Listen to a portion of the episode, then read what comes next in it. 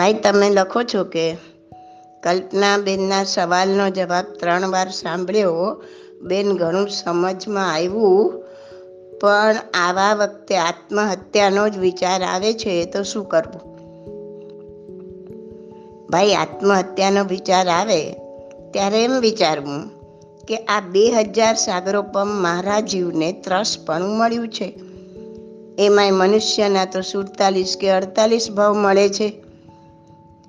એમાંય મારો જો આ છેલ્લો મનુષ્ય ભાવ હશે, તો મારા બે હજાર સાગરોપમ વર્ષ પૂરા થતા હું એકેન્દ્રિય કે નિગોધમાં પહોંચી જઈશ. ત્યાં કરોડો ને અબજો સાગરોપમ કે પલ્યોપમ વર્ષો સુધી એકેન્દ્રિયમાં સ્થાવરપણામાં પડ્યા રહેવું પડશે. એના પછી જ્યારે મારો જીવ ફરીથી મનુષ્યપણું પામશે ત્યારે કર્મો તો ભોગવવાના ઊભા જ રહેશે. વળી પાછી એ જ પરિસ્થિતિ નિર્માણ થશે. તો પછી શું કરીશ? વળી પાછી આત્મહત્યા? તો જરાક વિચાર કે આત્મહત્યા કરીને મને મળશે શું? તને કદાચ એમ થશે કે અત્યારે ઊભી થયેલી કન્ડિશન આ ઊભી થયેલી પરિસ્થિતિમાંથી હું છુટકારો મેળવું. પણ પરિસ્થિતિ તને છોડશે નહીં. અનંતા અનંતા વર્ષો પછી પણ આ જ પરિસ્થિતિ આવીને ઊભી રહેશે. પછી શું કરીશ? ને જ્યારે ફરીથી માનવ ભાવ મળશે ત્યારે આ સમજણ, આ ધર્મ, આ સંપૂર્ણ અંગ ઉપાંગ બધું મળશે જ એની ખાતરી છે. અરે, અત્યારે બધું બરાબર મળ્યું છે, તોય સહન શક્તિ નથી. તો પછીનું શું વિચારવાનું? તું આત્મહત્યા કર કે કંઈ પણ કર? તારા કર્મો તને છોડવાના નથી. કર્મો ભોગવાઈ જઈને તારો છુટકારો થવાનો નથી. તો આ જન્મમાં, આ સમજણમાં આ સમજણમાં જ એવો કોઈ રસ્તો શોધી કાઢ. કે પરિસ્થિતિમાંથી ધીરે ધીરે બહાર નીકળી જવાય.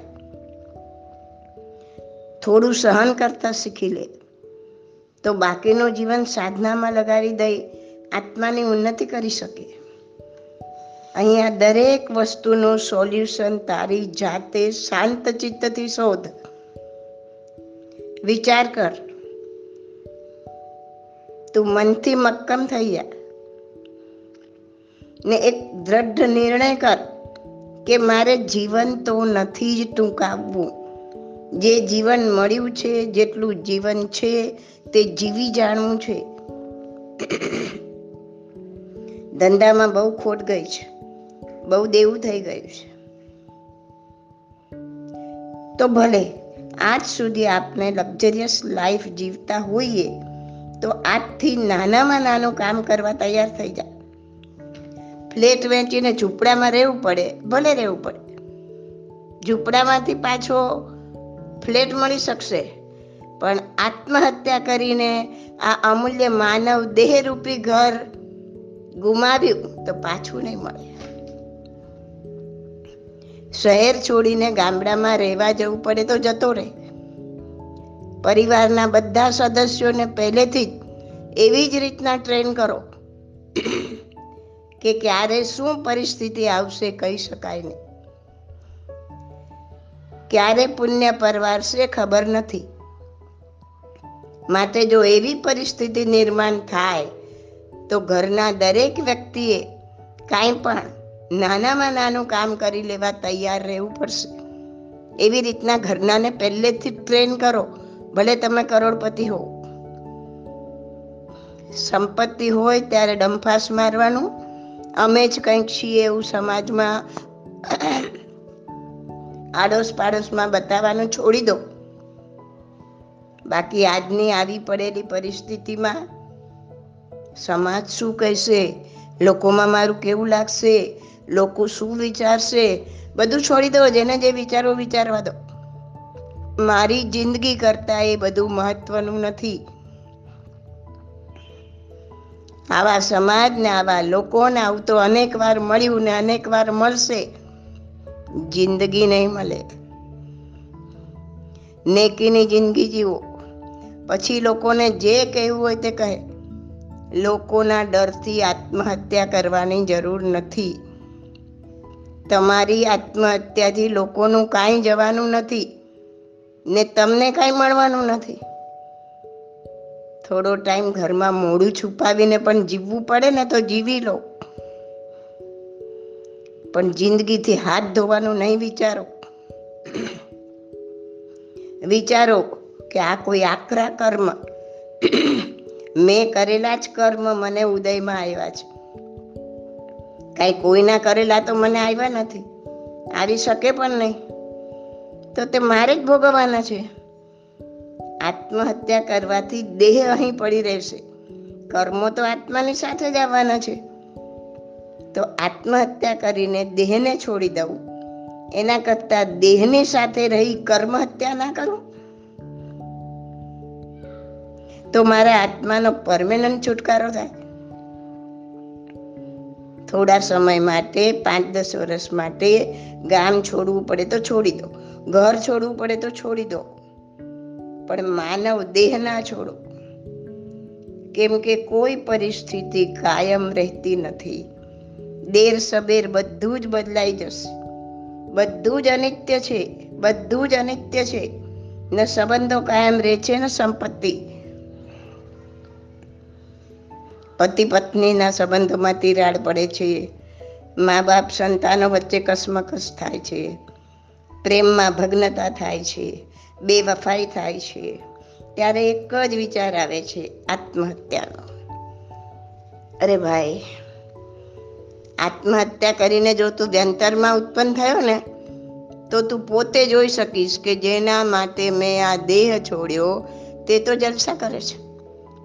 તે તો મને યાદ પણ નથી કરતી. પછી ગમે તેટલો પસ્તાને એકવાર એ ગતિમાં પહોંચી ગયો એટલે મિનિમમ આયુષ્ય દસ હજાર વર્ષનું. પછી વધારે સાગરોપમ કે પલ્યોપમમાં પણ હોય. હવે એટલા વર્ષ સુધી એ ગતિમાં પડ્યા રહો. સબડ્યા કરો. હવે તારે આત્મહત્યા કરવી હશે ને તો પણ નહીં કરી શકે. કારણ કે વ્યંતર પણ દેવ જ છે. દેવ આયુષ્ય ટૂંકાવી શકે નહીં. નિરુપક્રમ આયુષ્ય હોય. પછી જે પરિસ્થિતિ નિર્માણ થશે તે ભોગવે જ છૂટકો. તો પછી અહીંયા તો બધી જ બારીઓ ખુલ્લી છે. એક બંધ થાય તો બીજી ખોલી નાખ ને. દુઃખનો અવસર દાડા છે, સમય પાસ કરો, સમય. થોડો ટાઈમ એ ન કે ન પ્રકારે પસાર કરી દો ને. સમય જતા પાછું બધું બરાબર થઈ જશે. ને જીવીશ ત્યાં સુધી સાધના કરીને કર્મ હત્યા કરી શકીશ. પછી આત્મહત્યા શું કામ? થોડું મન મક્કમ કરો. તને અત્યારે જે દુઃખ પડ્યું છે ને, એના કરતાં તો તું આત્મહત્યા કરીશ ને.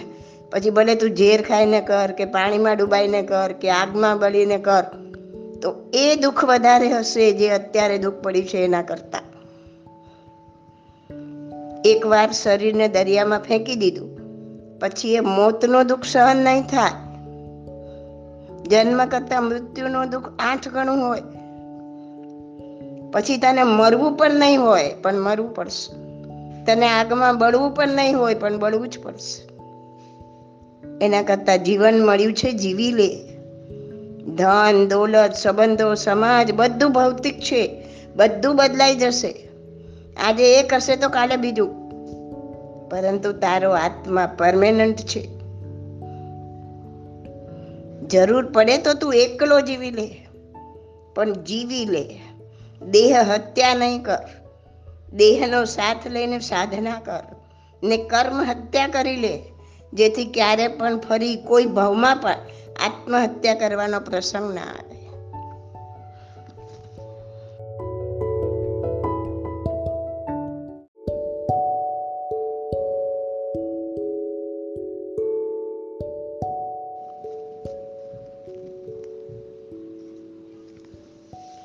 રૂપિયા પૈસાની મૂર્છા કેવી રીતના ત્યાગી શકાય એવો તમારો સવાલ છે, બરાબર?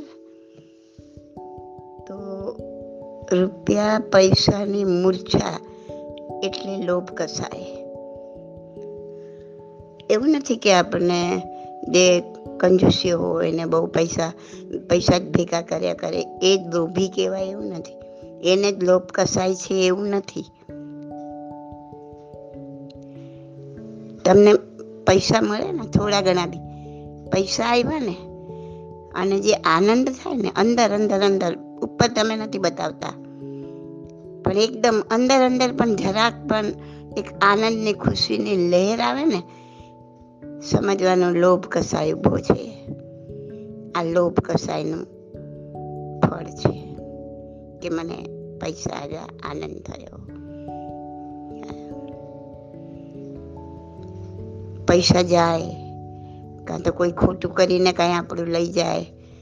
કોઈ લઈ ગયું ના પણ ખબર, મનમાં શંકા બી ગઈ અને આપણને અંદર વલોપાત થાય. કે રે આને આમ કર્યું અને આમ કર્યું અને અંદર જે પૈસા ગયાનું જે દુઃખ કહો કે વલોપાત કહો, એ પણ લોપ કસાય છે. આવે તો આનંદ થાય, જાય તો દુઃખ થાય, એ લોપ કસાય. પેલું તો એ જ છે કે એનો તમે ત્યાગ કરો. જો તમે જ કમાનાર વ્યક્તિ છો. તો એમ થાય કે હવે મારી ઉંમર બી થઈ છે ને હવે મારી પાસે મારું પૂરતું જે કંઈ મારી જવાબદારી હોય હું પૂરી કરી શકું. અને હું જીવું ત્યાં સુધી મને પ્રોબ્લેમ ન આવે. એટલું છે તો નિવૃત્તિ લેવી ધંધામાંથી. જો એમ થાય કે ના, બિલકુલ નિવૃત્તિ તો લઈ શકાય એવું નથી. તો ઓછું કરી નાખો, જરૂર પૂરતું રાખવું. કેટલું રાખવું, શું રાખવું? રાખવું એટલે પૈસા રાખો, એમ બી અર્થ લેવાય અને કામ ચાલુ રાખો, એમ બી અર્થ લેવાય. કે હવે બસ મને આટલી જરૂર છે, આટલું મને મહિને મળતું રહેશે, તો હું મારું, મારી લાઈફ જીવી શકીશ ઇઝીલી સાદી લાઈફ લક્ઝરિયસ લાઈફનું નહીં વિચારવાનું. તો મારી સાદી લાઈફ, હું અને મારા પરિવાર જે બી છે સાથે, એની સાથે હું મને આટલામાં મારું થઈ જશે, ચાલશે, તો એનાથી વધારે મારે કમાવું નથી.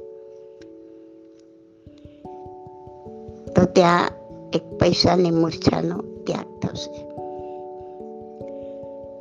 પુણ્યશ્રાવક ખબર છે ને? એટલી જ પૂણી કાપતો હતો કે જેમાં બે જણનું ભરણ પોષણ થઈ શકે. એ અને એમની પત્ની.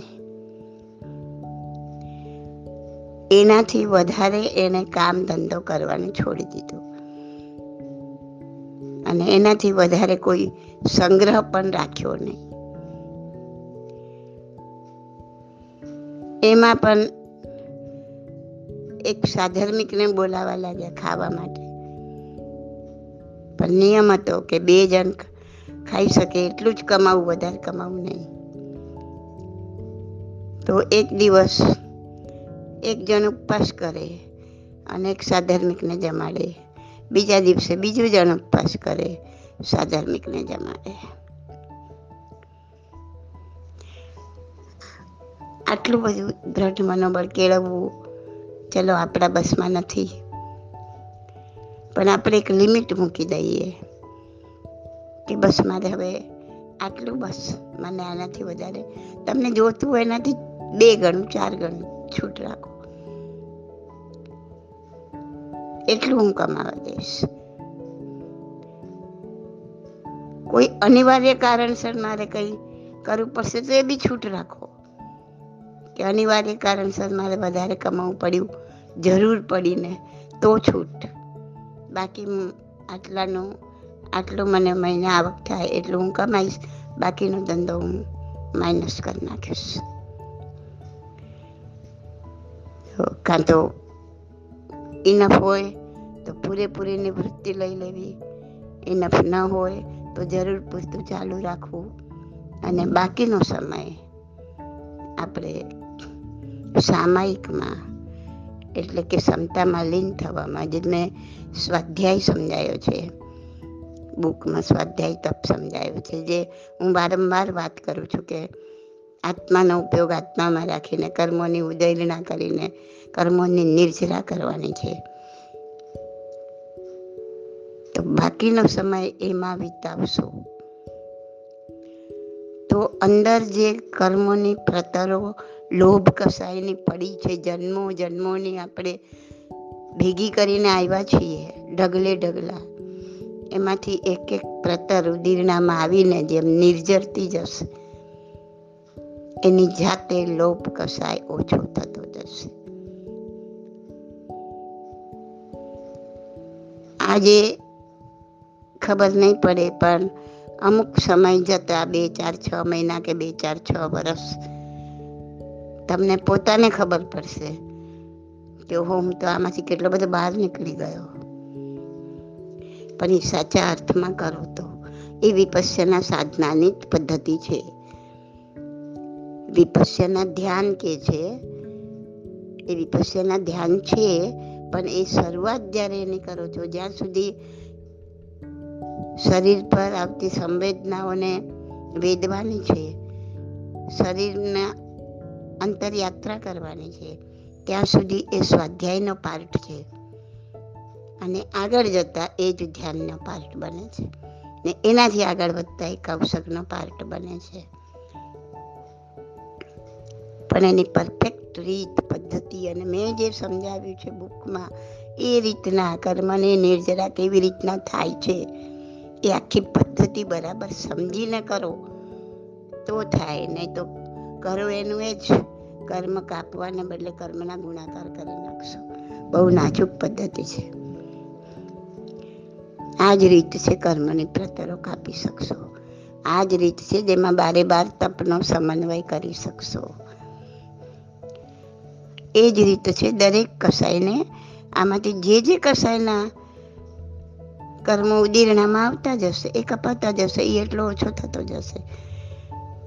અમુક સમય જતાં તમને રેગ્યુલર જો આ થશે, તો તમને પોતાને ખ્યાલ આવશે પહેલાં તો મને કેવો ક્રોધ આવતો હતો.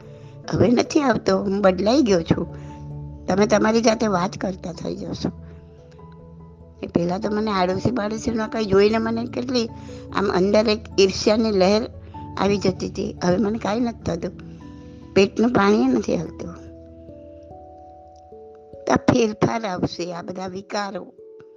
તૂટતા જશે. જેમ જેમ કર્મની પ્રજારો નિર્જરતી જશે, વિકારો તૂટતા જશે. અને બીજું,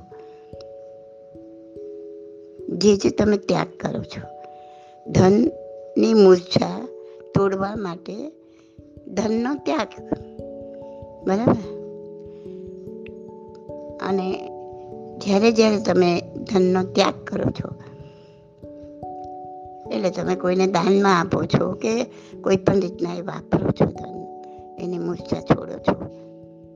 ત્યારે ખાસ મેં ઘણી વખત કીધું છે અને ફરી કહું છું, તમારા આશય પર એ આપવા પાછળનો તમારો અંદરનો આશય શું છે? એના પર નવા કર્મ કેવા બંધાશે એનો આધાર રહે છે.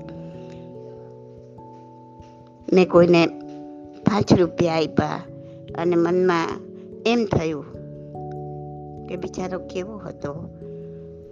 ખૂબ દયા આવી એટલે મેં એને આપી દીધું.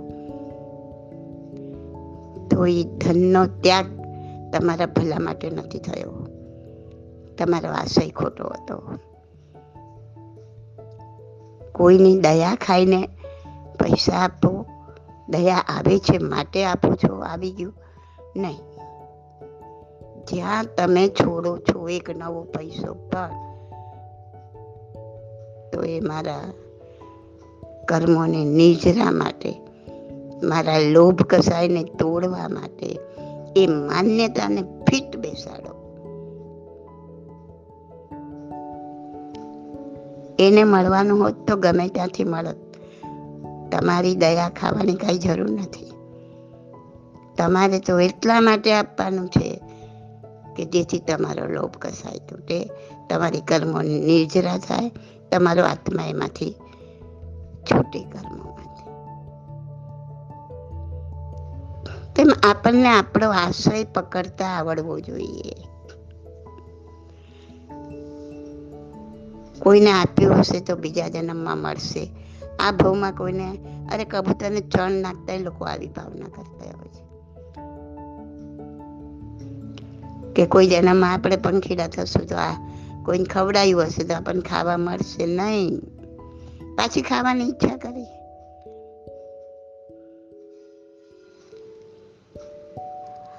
આપણો આશય પકડતા આવડવો જોઈએ. એ ભાવના પણ નથી કરવાની. કે આ પંખીઓને ચણ નાખ્યું હશે તો કોઈ જન્મમાં આપણને ખાવા મળશે, ભૂખ્યા નહીં મળીએ ના ભાઈ, ના. તો આશય ખોટો થઈ ગયો.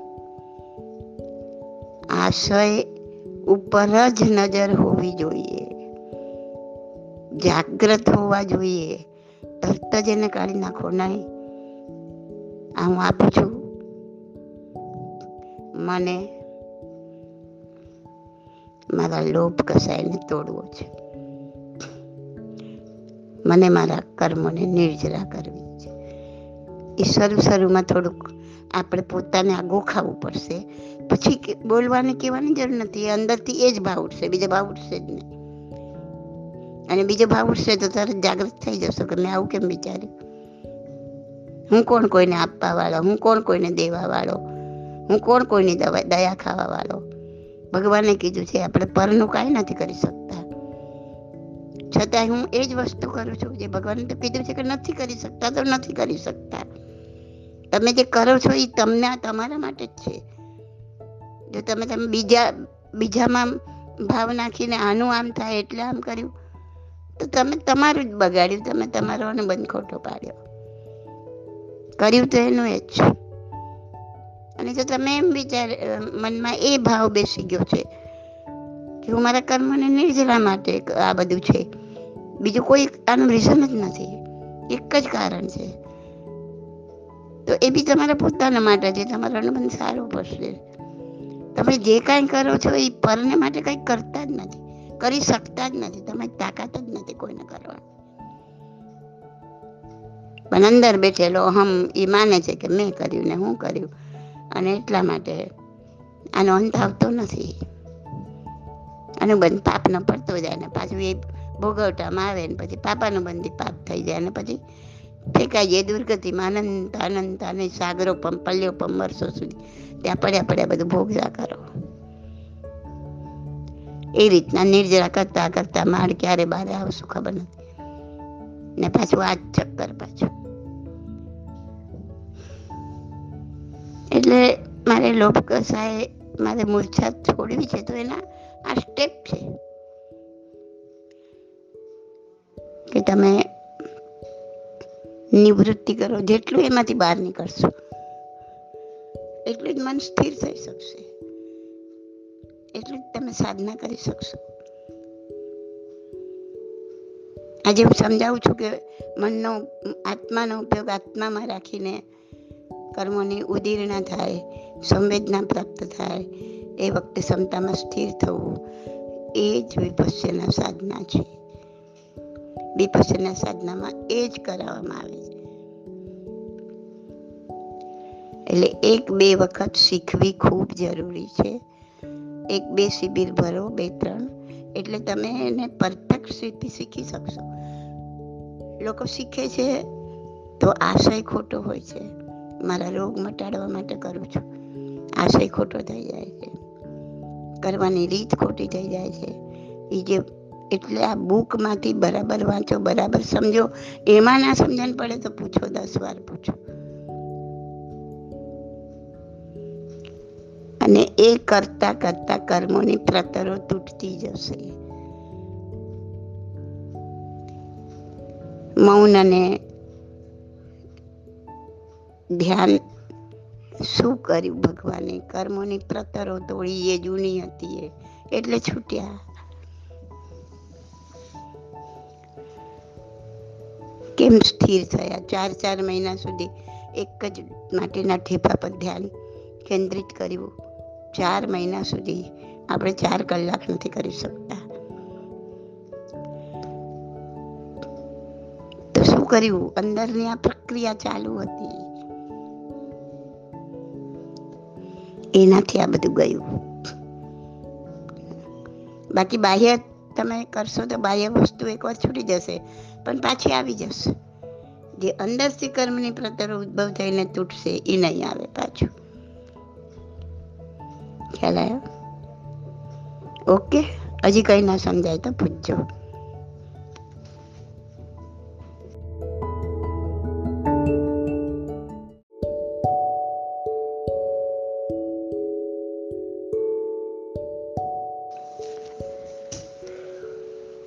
ભાઈ તમારો સવાલ છે કે છોકરાઓ માટે વાપરવા હોય તો ગમે તેટલા વાપરી નાખીએ છીએ પણ સાધર્મિકને આપવા હોય તો હિસાબ ગણીએ છીએ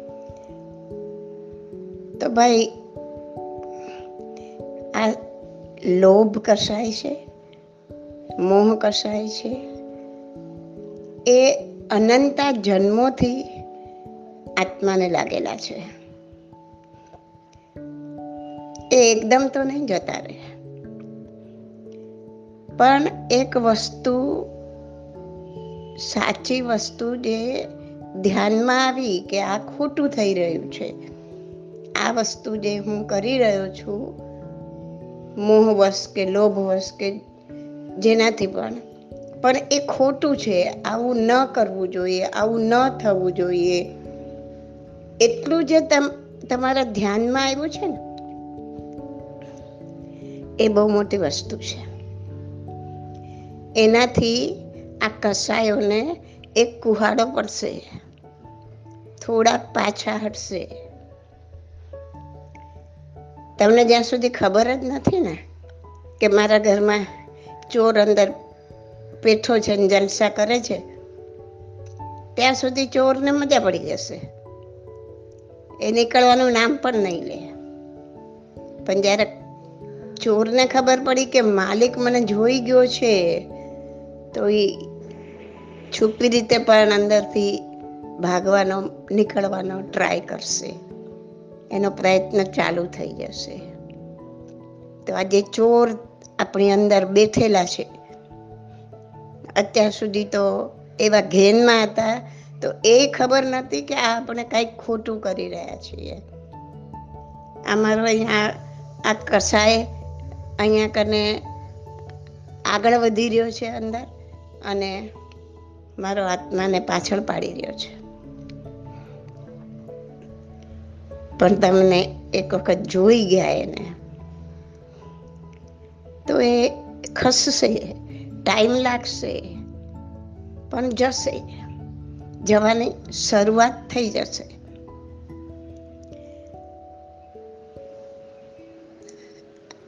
દરેક માટેનો, દરેકનો અનુભવ અલગ અલગ હોય છે. દરેકને માટે આ વસ્તુ નથી હોતી.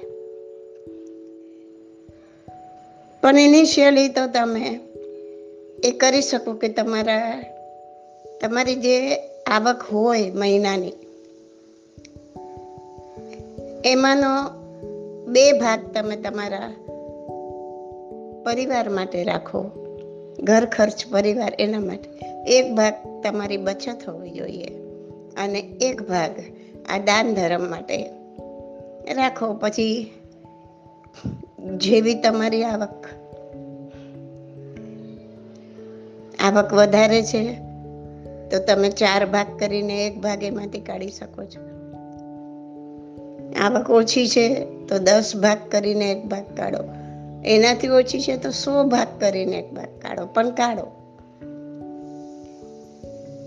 પછી એ જે રકમ છે,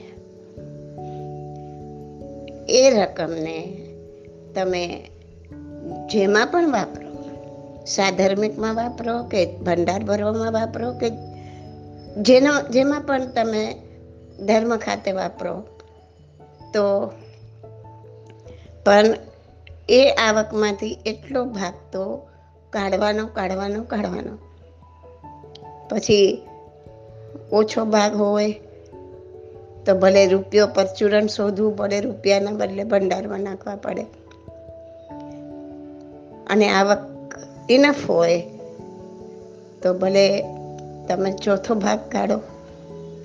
અને તમે એ પ્રમાણે એટલા પૈસા એ મહિનામાં એક દાન ધર્મમાં વાપરવાના, એટલે વાપરવાના. એમાં કોઈ બાંધ છોડ નહીં. તો એમ કરતાં કરતાં જીવને આદત પડશે. જીવ આખો મહિનો ભલે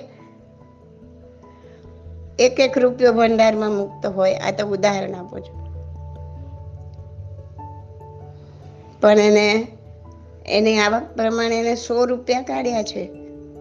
તો છેલ્લા દિવસે બી જે એક એક પ્રમાણે એના ત્રીસ રૂપિયા કાઢી નાખો તો છેલ્લા દિવસે બાકીના સિત્તેર સિત્તેર રૂપિયા મૂકી દેવાના. એટલે પછી ઓટોમેટિક જ એને એમ થશે કે ભાઈ લાવને હું બે બે મૂકું હવે. લાવને ત્રણ ત્રણ મૂકું. તો આવી રીતના જીવને ટ્રેન કરવાનો. જેમ જંગલી પશુ હોય, એને કેવા ટ્રેન કરવા પડે છે. અને ટ્રેન થાય એટલે પછી બરાબર કયું માને છે. એમ તમારી આવક પ્રમાણે તમે એના વિભાગ પાડી દો.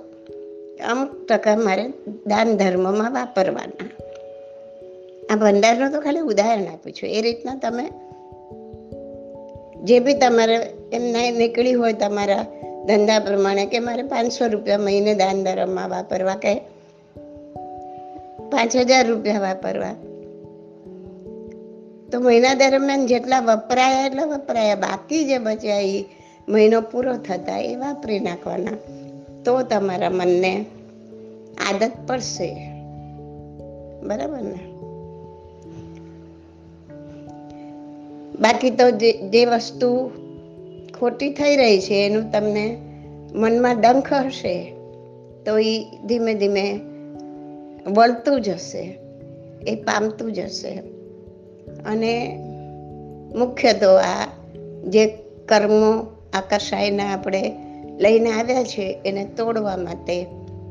તો સાધના કરવી પડશે. તો બંને રીતને કરો. આ રીતના બાહ્ય તમે તમારી આવકના વિભાગ પાડીને અમુક આવક નક્કી કરો કે આમાં વાપરવી જ પછી ભલે વધારે વપરાય તો વાંધો નહીં, ઓછી નહીં. તો એ રીતના એ કસાય થશે ઓછો. બાહ્ય રીતના અને આંતરિક રીતના તમે કર્મને નિર્જરા મેં તમને આના આગલા ઓડિયોમાં સમજાયું. એ રીતના ધ્યાન સાધના દ્વારા કરતા જાઓ. એમાં જે જે પ્રતરો ઉદીર્ણા થઈને આવશે, એટલી એટલી નિર્જતી જશે, એટલા એટલા કર્મ કપાતા જશે, એટલો એટલો એ કસાય ઓછો થતો જશે. ઓકે?